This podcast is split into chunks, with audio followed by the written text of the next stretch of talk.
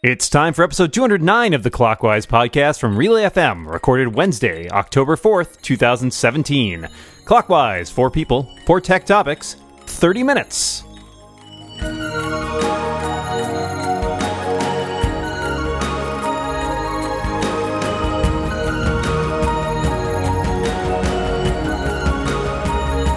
Welcome back to Clockwise, the only tech podcast featuring two walking, talking, human metronomes. I am one of those human metronomes, Micah Sargent, and I am joined by the second human metronome, Dan Moren. That's good podcasting right there. Metronome sounds. Excellent. Yeah, thanks. I've been working on that since my uh, piano lessons back in grade school. Oh, I love it. I love it. How you doing, Dan? I'm doing great. Good, good. Well, you know, uh, this podcast involves two guests. We got four topics to talk about. Let me introduce you to our first guest. To my left is VFX artist and everyone's favorite Apple TV pundit, Joe Rosensteel. How you doing, Joe? I'm fine. How are you, Micah? I don't know about favorite, but yeah. Hey, certainly my favorite, and that's that's what matters, right?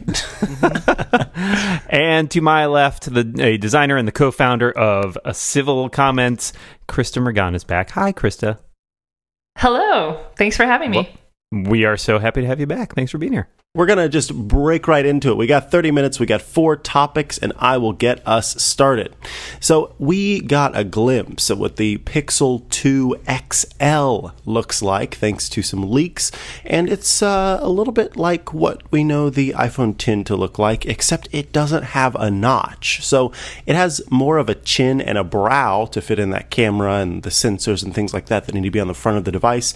And so, I am curious do you prefer Apple's approach with the notch that's got all those sensors in it for your Face ID and all that jazz, or Google's approach where you do get a fairly full screen, but there is a bit of a, a chin and a brow, a bezel, if you will, on uh, either side. Joe, we'll start with you.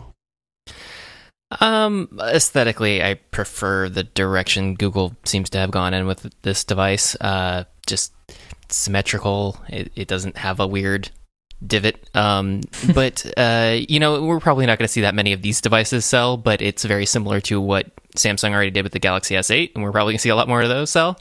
Uh, so uh, I think it's, it's something you're definitely going to see out in the world, and it'll, it'll be it'll be very uh, nice to to look at uh, as a as a break from the the horrible little divots that we're going to see in coffee shops around the world and in airports um, from from all the the notched iPhones. Uh, I I will probably get used to the notched iPhones, but uh, I I do prefer uh, the more symmetrical flat uh, tops and bottoms.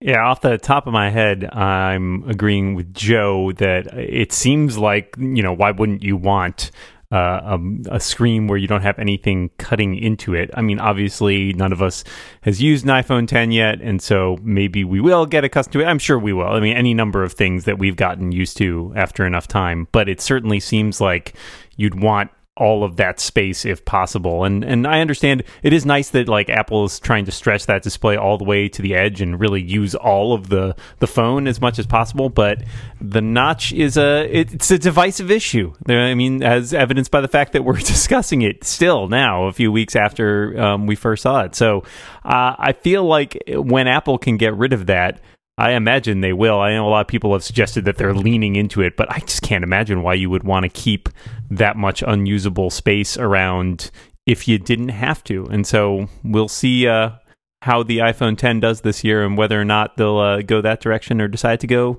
notchless in the future. Um, yeah, so I can't say that I prefer Apple's approach with the notch. Um, I think they could have just kept all the sen- sensors, etc., at the top of the screen with a full brow. Just make a full width bezel up there and put all that stuff inside there without having to have, you know, like a matching symmetrical chin. Um, you know, to use that term. Um, but maybe this is cynical. But to me, it really feels like the notch is more of an aesthetic choice that's all about having a really visually distinctive look to set the iPhone 10 apart from other touch devices that also have very little bevel. Um, so, I mean, obviously, I'm still going to get an iPhone 10, um, but I'm finding it hard to embrace the notch personally. And I, I really think it's something that we'll all look back on in five years and kind of laugh at. Um, but that's yeah, that's my take. or or maybe five. don't like it. It's I'm- hard to say. Yeah, you know, I'm already chuckling at it. Yeah, I'm also going to fork over a ton of money to get one. So there you go. yeah. So we're we're the suckers. Right, right. It's one of those things where, uh, yeah, I mean, a lot of people complain about these different things, and then many of us end up getting it anyway in the end. Um, which you know, that's that's that's fair. I, I I'm with most people here. I think that it's uh, Google's approach is is one that makes sense. Um, it does mean, of course, that you do have more space on the top and the bottom. So it's almost as if you have sort of the current design of phones right now with with the chin and the brow but they just got a little bit thinner and so then you wonder why they decided to do the rounded screen edges instead of just having that normal uh, rectangle with the the 90 degree corners but um you know, I, I do like the symmetrical look there, and I also think uh, the the most important thing to me is like whenever you do have the phone in horizontal mode, uh, if the notch is in the way, that's kind of strange. But both approaches are interesting, and uh, yeah, regardless of, of anything, I'm still going to try to get that that iPhone with the notch uh, when it comes out. So I guess I can't do too much complaining, eh? Alrighty. Thank you all for your answers there. Joe, what do you have for us? Uh, Apple, Amazon, and Roku unveiled their streaming media device updates for the fall. Uh, HD media streamers can be had for as little as $30, uh, and 4K uh, HDR streaming starts at about 70 uh, According to analysts at Parks and Associates, uh, referenced in a Variety report uh, from a month ago, uh, Apple's fallen to about 15% market share right now uh, in in the streamer market. Uh, what justifies Apple charging four to five times the price of competitors for their two-year-old HD box, or twice the price for 4K HDR, to be able to play media on one TV in a household? Uh, nothing. Next, next question. uh, no, uh, it is really super hard to justify this. I like the Apple TV a lot. It is my primary streaming box, and it certainly has, uh, I think, my probably my favorite interface. Uh, and of course, it, it integrates with other you know Apple devices in my house, and it has AirPlay, etc. Is all of that worth that premium? I'm not sure it is. Uh, I, I was thinking about buying a new Apple TV box for my parents because they do have a 4K TV. And I had to kind of stop and start wondering, like, well, is that really the most, uh, you know, efficient use of my money at that point? uh, In terms of they're not going to notice much of a difference, uh, both in the 4K aspect and in terms of, I think the, you know, certainly the usability is the big plus there. But I'm confident they could navigate a Fire TV, for example, and why pay twice as much for, you know, stuff that they're not going to take as much advantage of. So I'm pretty shocked that they're still not only that they're still offering you know these devices at such a premium, but that they're still doing storage tiers for reasons that I cannot fathom because there's nothing that takes up that much space on those devices.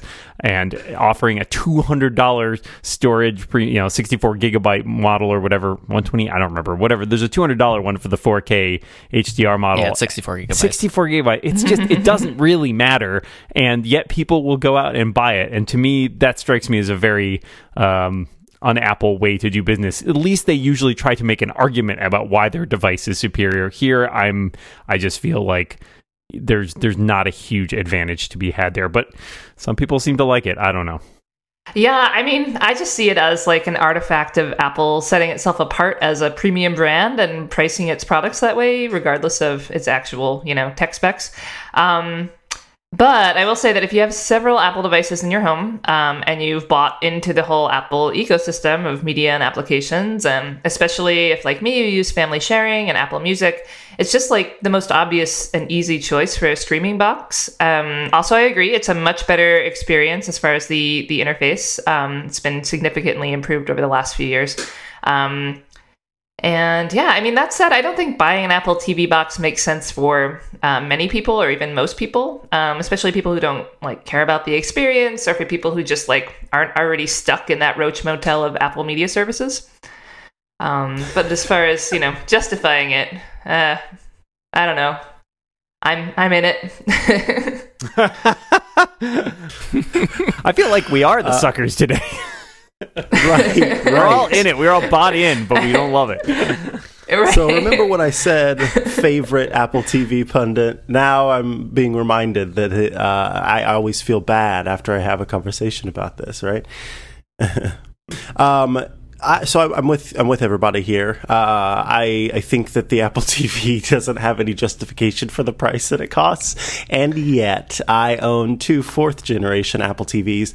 Um, I'm not planning on upgrading to the 4K Apple TV because it would mean me getting two new TVs. However, one of the main things that I use the Apple TV, both of them for, and is very, very, very important to me in my home is the fact that it is a home hub for my HomeKit enabled accessories. I have a house that's exclusively uh, HomeKit enabled accessories and I use automations all the time. I have like 15 automations in the home app, and having the Apple TV there as a Bluetooth relay and also uh, sort of a Wi Fi gateway uh, helps to control those devices when I'm out of the home. And like I am right now, uh, making sure that people think that there's still somebody there, and also so the dogs aren't sitting in the dark uh, while we're while we're away and before uh, our friend comes over to, to let them out and stuff like that. So um, I I have have Apple TVs, but yes, I agree that the price is ridiculous, especially because I just use them for like Netflix and Hulu and not much else. So the gaming stuff, none of that makes any sense. But uh, yeah, that's that's how I feel about it. Joe, you want to wrap us up there?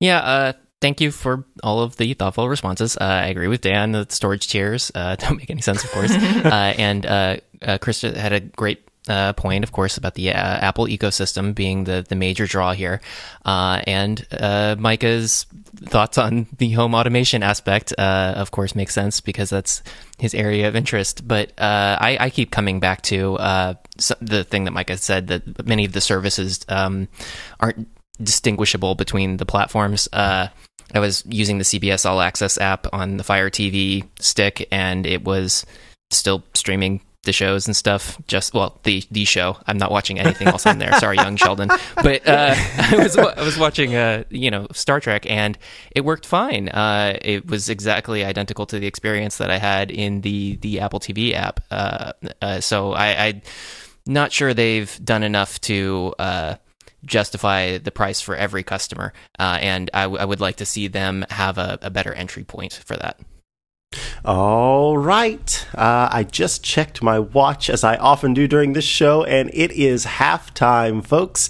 And before we get to the second half of the show, let me tell you all about our friends at Linode.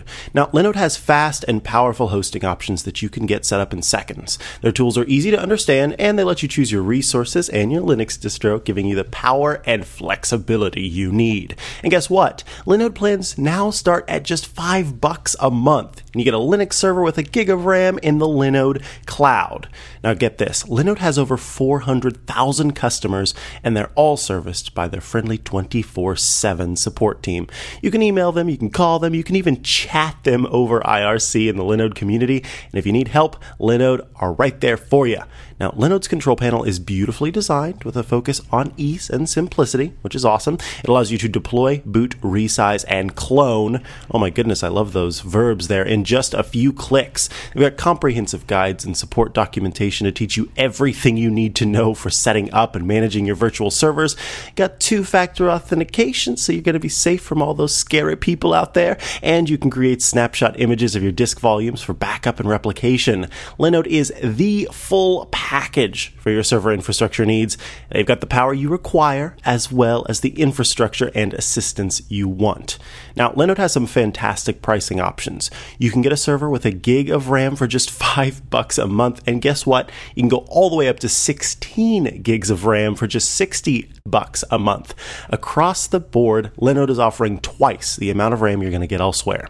Now, as a listener of this very show, if you sign up at linode.com slash clockwise, you're not only going to be supporting us here, but you're also going to get $20 towards any Linode plan. And remember, they start at just 5 bucks a month. That's incredible.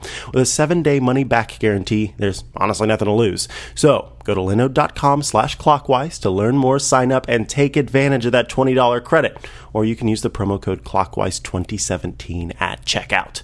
Thank you so much to Linode for supporting our show. All right, halftime is over. Dan, what do you got for us? So I was thinking the other day, as I fooled around with some piece of technology, uh, that there are things that I maintain even though they're a pain in the butt because they are useful. Um, and so my quest for you guys is what is some piece of technology, whether hardware or software or something else, that's really fiddly and you have to spend a lot of time maintaining it, but you do keep it around because it's worth that time or because you're just really unwilling to change. Krista? Oh man. Okay. For me, the perennial answer answer to that question is Photoshop. Um, so mm. this is an application that I use daily and have for years. Um, you know, whether I'm designing software or retouching photos or making memes, uh, you know, or prepping animation assets for a video. Um, it's just super useful. Um, it's huge though, and it's cumbersome, and it annoys me in a million ways. But I just can't quit it. Uh, I mean, it quits me often and unexpectedly. but I can't quit it. Um, and I've used other image editing software. You know, um, Sketch and Acorn are both great, but I always come back to Photoshop. So maybe it means I should get a Photoshop tattoo or something. I don't know. oh my goodness, I love it. I love it. Um, mine is going to have to be, and of course, I love the, the folks who create this app, but um, it's Napkin, uh, the app that you can use to put together screenshots. Again, n- so much love, uh, but there are some. right, there are some fiddly bits, um, but I honestly would be lost without this app in my my day to day work. Whenever I'm writing uh, how tos and and uh, walkthroughs and things like that for iMore and other Mobile Nation sites, I love the ease that, that Napkin has. But uh, yeah, some some of some alignment issues and things like that, you know, pop up, and uh, you know, it's it's had, I've had a crash on me before and things like that, and it's like, oh no! But I, I there's nothing else that's just as easy as it is, so I keep going back to it. So I guess I need a napkin tattoo. Joe, what about you? Um, well, I would say that the most fiddly piece of software that I that I use is uh, the Foundry's Nuke uh, compositing application, but I, I feel that as part of my job, that's just included, and so I, I, it wouldn't be fair to pick that. What I elect to use uh, is is Adobe Audition at home uh, to do podcast editing, and that is something that is self inflicted because I could use a variety of other tools, uh, but it, it does frequent things like Creative Cloud decides it would like me to register again for something that even though it should just be running, and then uh, it'll update things and uh, it will sometimes delete the Scratch directory that it likes to write to and complain about that. Uh, so it's it's a it's a peculiar thing that uh, exists uh, in, a, in a, a, weird tinkery point of frustration um, where I have to have a uh, make dir command uh, copied and pasted uh, to create the the directory that it always claims is missing about every two to three weeks. So that's that's fun. Uh, well, this question was spawned because I was uh, messing around with port forwarding on my router for screen oh, sharing, oh, um, and I really love the program Screens by Edovia. Uh, it's a great app. I, I use it quite frequently, um, and I don't want to blame this because it's. I don't think it's purely that the, the fault of this application, but like trying to get through to my home network sometimes is just a real pain because of uh, I'm using an Airport Extreme router, which I love, um, but it's definitely starting to feel a little long in the tooth. Uh, and so getting back through my network and my firewalls and everything is kind of a pain. Uh, nobody got the golden envelope result in this round, which would have obviously been iCloud, which is something we probably all use every day. And we have multiple unexplained problems. Most recently, my grocery lists will not uh, sync with my girlfriend. So, like, she'll add stuff and I'll go to the grocery store and not buy any of the things she's put on the list Uh-oh. because it never synced. So, I'm sure there are plenty of other examples, but uh, good choices all around. Uh, let's wrap up today's show with our last topic, which comes from Krista. Okay, um, I'm going to geek out about Notes for a minute. Uh, so, Apple's Notes app in iOS 11 is awesome, and now it feels like this fully fledged productivity app, um, especially when used on an iPad in combination with an Apple Pencil. Um, so, for me, the new ter- text formatting options are awesome, and the searchable handwriting recognition um, and the scan documents feature. I mean, I can drop at least two other standalone apps in favor of just using Notes. Um, so, my question is Have you used the new version of Notes in iOS 11? If not, what do you use now? And or what would be the killer feature uh, that would make you switch? I am absolutely a notes lover. Uh, I, I, love I love the the graphing, uh, like their, their tables rather now, uh, which I enjoy. I do. Uh, I, am not I'm not an artist by any means, and so I use the the Apple Pencil with the iPad to just write out things into.